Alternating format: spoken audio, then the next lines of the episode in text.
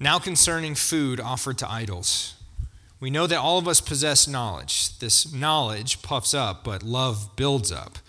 If anyone imagines that he knows something, he does not yet know as he ought to know.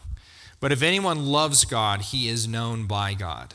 Therefore, as to the eating of food offered to idols, we know that an idol has no real existence, and that there is no God but one. For although there may be so called gods in heaven or on earth, as indeed there are many gods and many lords, yet for us there is one God, the Father, from whom all things and for whom uh, we exist, and one Lord Jesus Christ, through whom are all things and through whom we exist.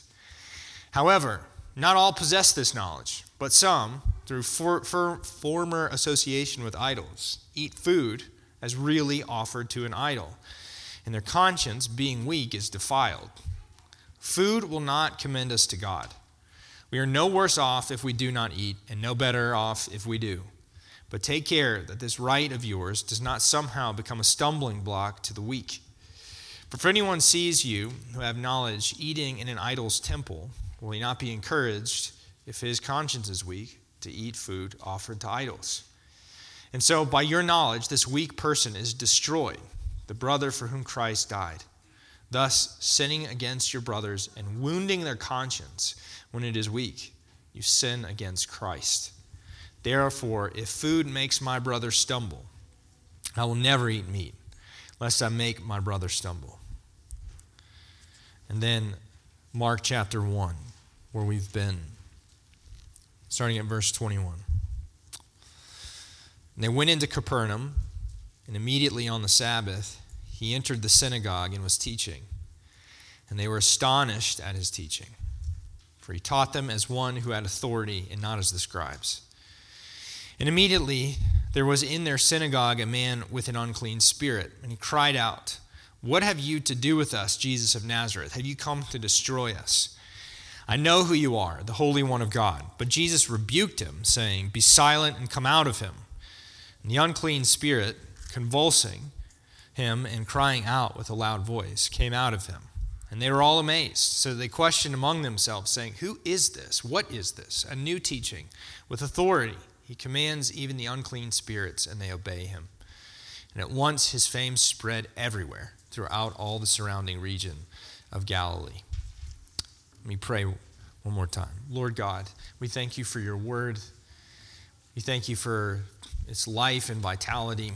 And we need life and vitality. We pray that you would speak to us by this word, that you'd open us up, that we would hear your voice, we would attend to it, and we would draw warmth from the very heat of your presence. Fill us up, Lord Jesus, with your word. Amen. We, uh, when we, we look at uh, lectionary reading like this, as, as so much of the church does, um, you have an Old Testament reading, a New Testament reading, and a gospel reading. Uh, and you do this. Churches who sit in the lectionary do this all the time. So you're hearing, hopefully, the, the whole testimony of Scripture. And um, sometimes you don't see how the pieces connect. And sometimes it, may, it seems like it was made to be read together, like these passages are meant to go together.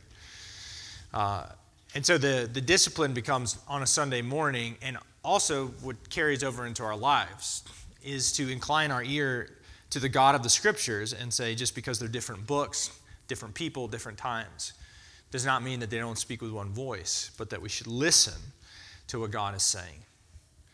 And that kind of assumption is what is in these passages is that God is speaking and that God truly speaks and that God speaks with authority.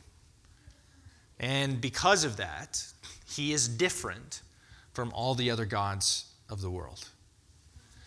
In the book of Deuteronomy, uh, the Israelites are on the edge of the promised land.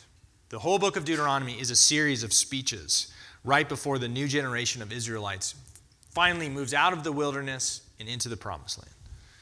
And in this passage that we read in Deuteronomy chapter 18, God is telling Israel that there, he will raise up a new prophet, which is good news for them because whether they have remembered or not, Moses is not going to go into the promised land with them. He's going to die right on the outside of the promised land.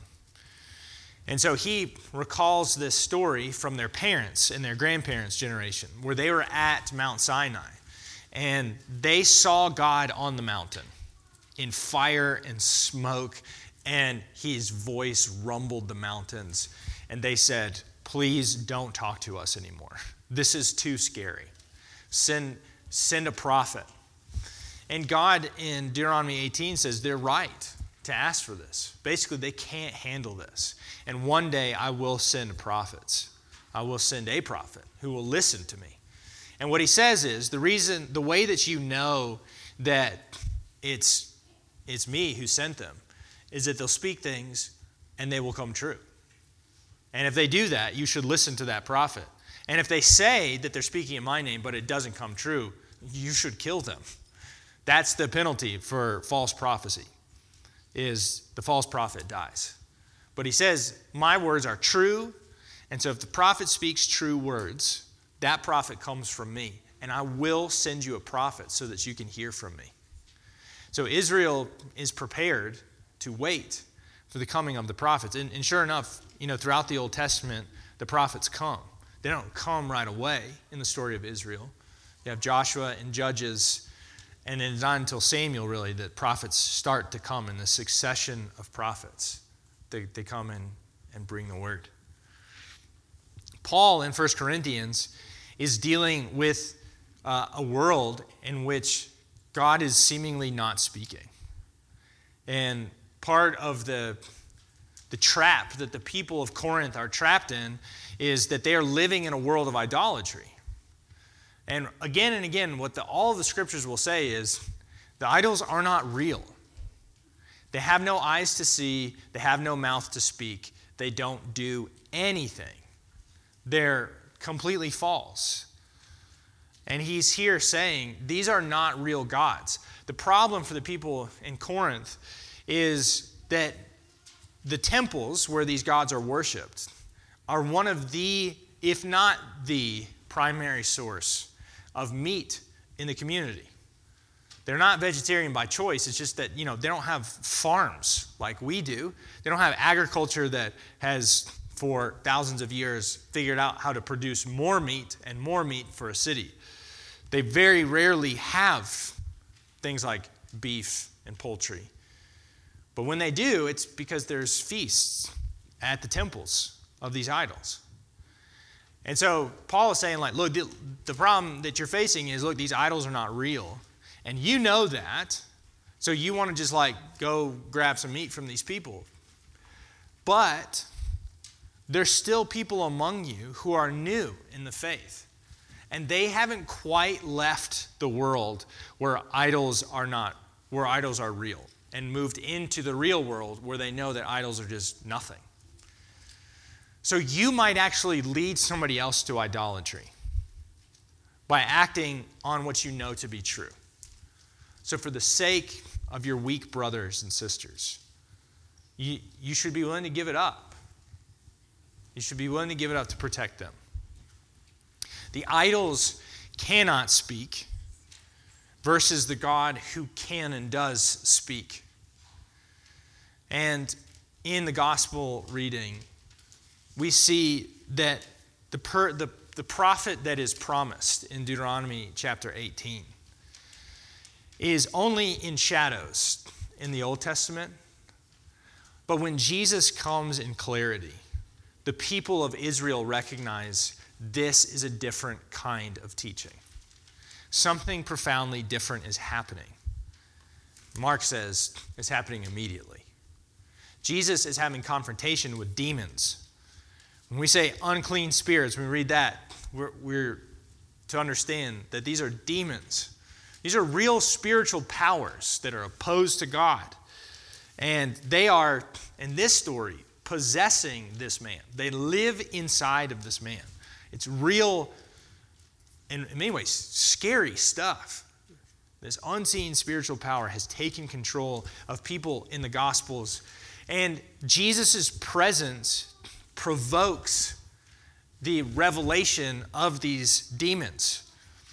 And so the man who's possessed by this demon is suddenly not talking himself, but it's those demonic voices that come out of his mouth and say, in fear, we know who you are. Leave us alone. And Jesus does what?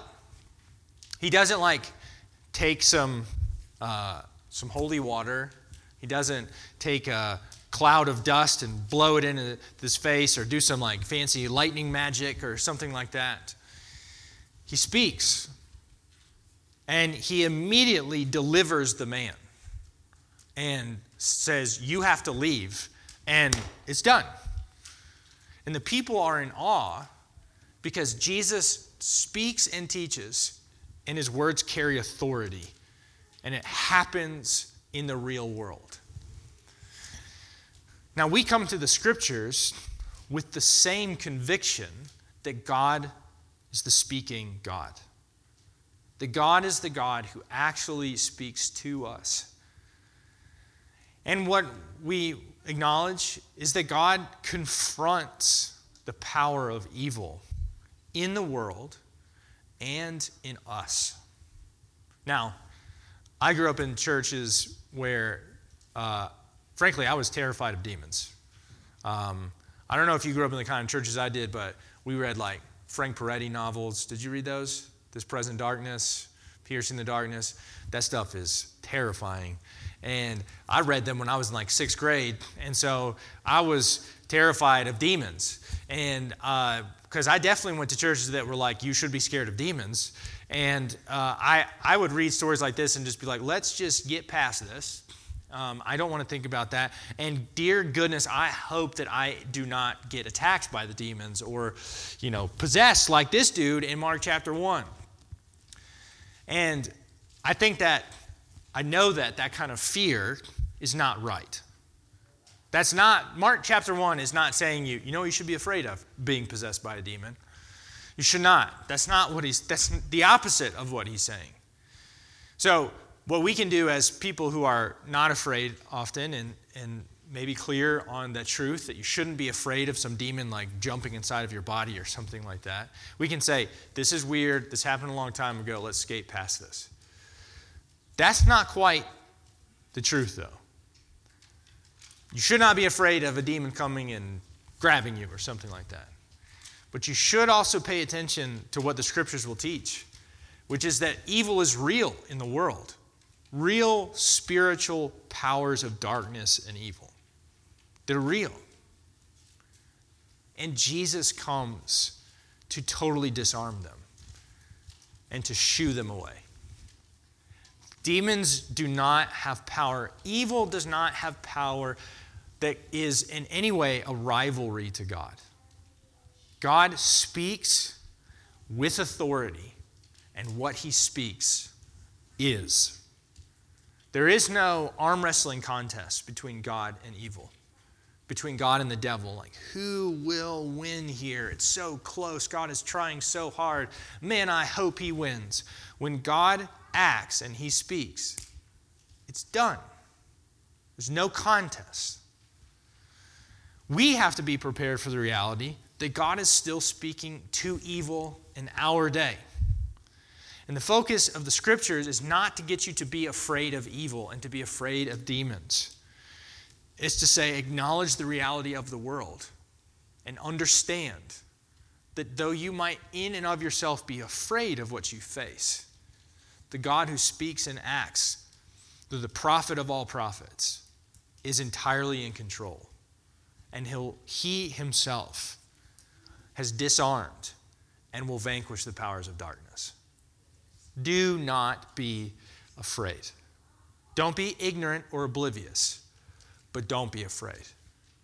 The other thing that Jesus will do as the prophet who's promised, He is the prophet of all prophets. Prophets come to tell the truth. Prophets come to tell what God is like and what God is saying. Prophets should be listened to when they're real and they're true. Right about election time, there was a lot of prophets that existed apparently in the world. And very shortly after their prophesying, it was pretty quick uh, to see that they weren't real prophets because all the things that they were prophesying was going to happen were not happening. Jesus is not like them. And he is not just not like the fake ones, he is the prophet of all prophets that were real. Because Jesus has the ability to be both the one who tells the truth of what God wants to say and to be the God who was on the mountain. All the other prophets represented God. Jesus comes as a prophet who is God. And Jesus, what he does, like all prophets, is he speaks to our idols. He speaks to our idolatry. And he smashes our idols. Now, you and I aren't making statues to make idols. You and I are far sneakier about our idolatry. We may not like bow down and pray to the things that we idolize, but our hearts bow down to them and serve them. I, I, I can very easily idolize comfort and the opinions of other people and feeling like I'm smart or competent. And my heart will fixate on those things and love those things and protect those things. And Jesus comes and he speaks to those things. And Jesus comes to smash idols, to destroy them. That's why, if you read the Gospels, people are mad at Jesus so much people of Israel idolized the idea of political freedom, and they wanted a Messiah who would come and give them that thing. That's the thing that they wanted. And Jesus came and said, That's not what I'm doing. And they crucified him for it because they hated him for smashing their idols. Idolatry, though, Paul helps us to see what idolatry does. Idolatry keeps you from feasting.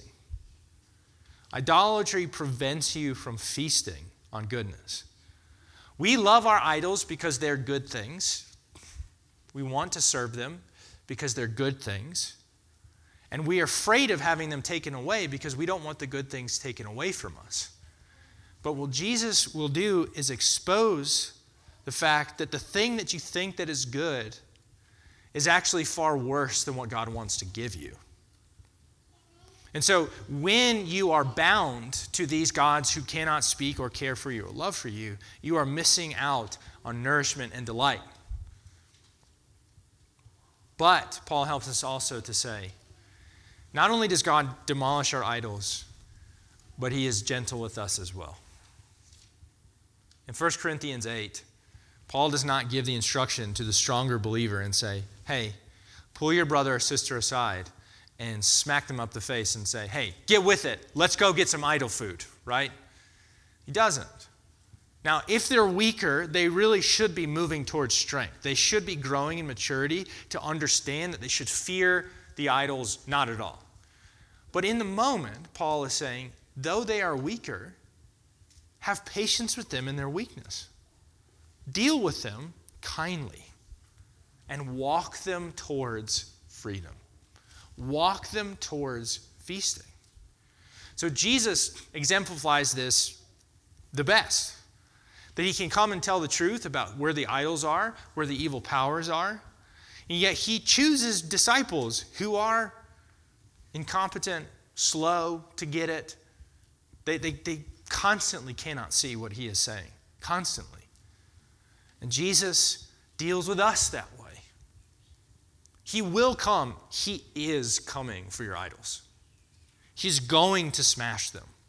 He will bring you to strength. But in your weakness, He will still be kind to you because He loves you. You are His sheep, His child, His beloved. He's not just the God who stands in front of you and says, Let's get rid of these idols. He's the God who takes off His outer garment and wraps it around Himself and he serves you. Ultimately, the authority of this prophet God is seen in the way that he acts towards his people.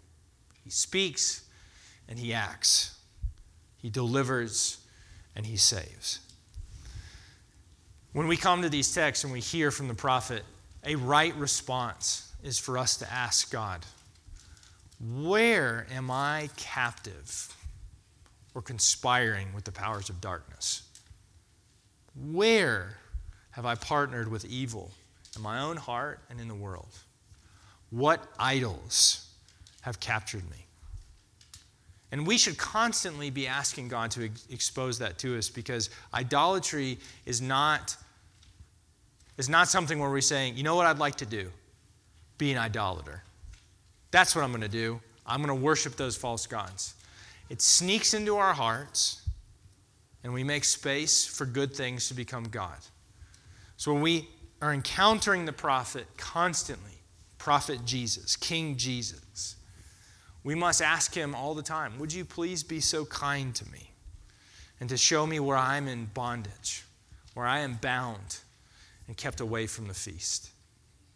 This morning, the words of Jesus, and the words of God are before you. And you, if you have this morning, you are sensing these places in your heart where you have conspired with those powers of darkness and given yourself over to idolatry. Jesus will be patient with you as he always has been. And he will be kind to you as he always has been. But ask him to deliver you from where you've been bound. Ask him to bring you from weakness to strength. And if you are kind of examining your own heart and saying, you know, I've treated others the way that I would not like to be treated, and I, have been impatient with those who are weak, maybe because of some of my own other idolatry, then confess to God that you have failed, that you've not listened to Paul in 1 Corinthians 8, and you've laid a burden on others that Jesus would not lay on your brothers and sisters. But look to Jesus and find there the God who still speaks with power and authority and would even take you from places of weakness through his mercy to places of strength. Let me pray for us. Lord Jesus, we thank you for your word. We thank you for speaking to us. God, we confess to you that we have fallen short. And, we're thankful this morning that you, you walk patiently and slowly with us. God, we pray that you would deliver us, that you would expose our hearts, that you would help us to see, that you would search us out, and that you would know us, and that you would show us where you still are doing business in our lives. God, we pray that you would help us to be faithful followers of you, conscientious followers, followers of you, that we might treat our neighbors as we would like to be treated, that we ourselves would have idols stripped out of our lives as you speak to us in power. God, we thank you for revealing yourself to us. And we're thankful for your mercy. We love you, Jesus. Amen. The right response to hearing the word is to confess our sin. It says, we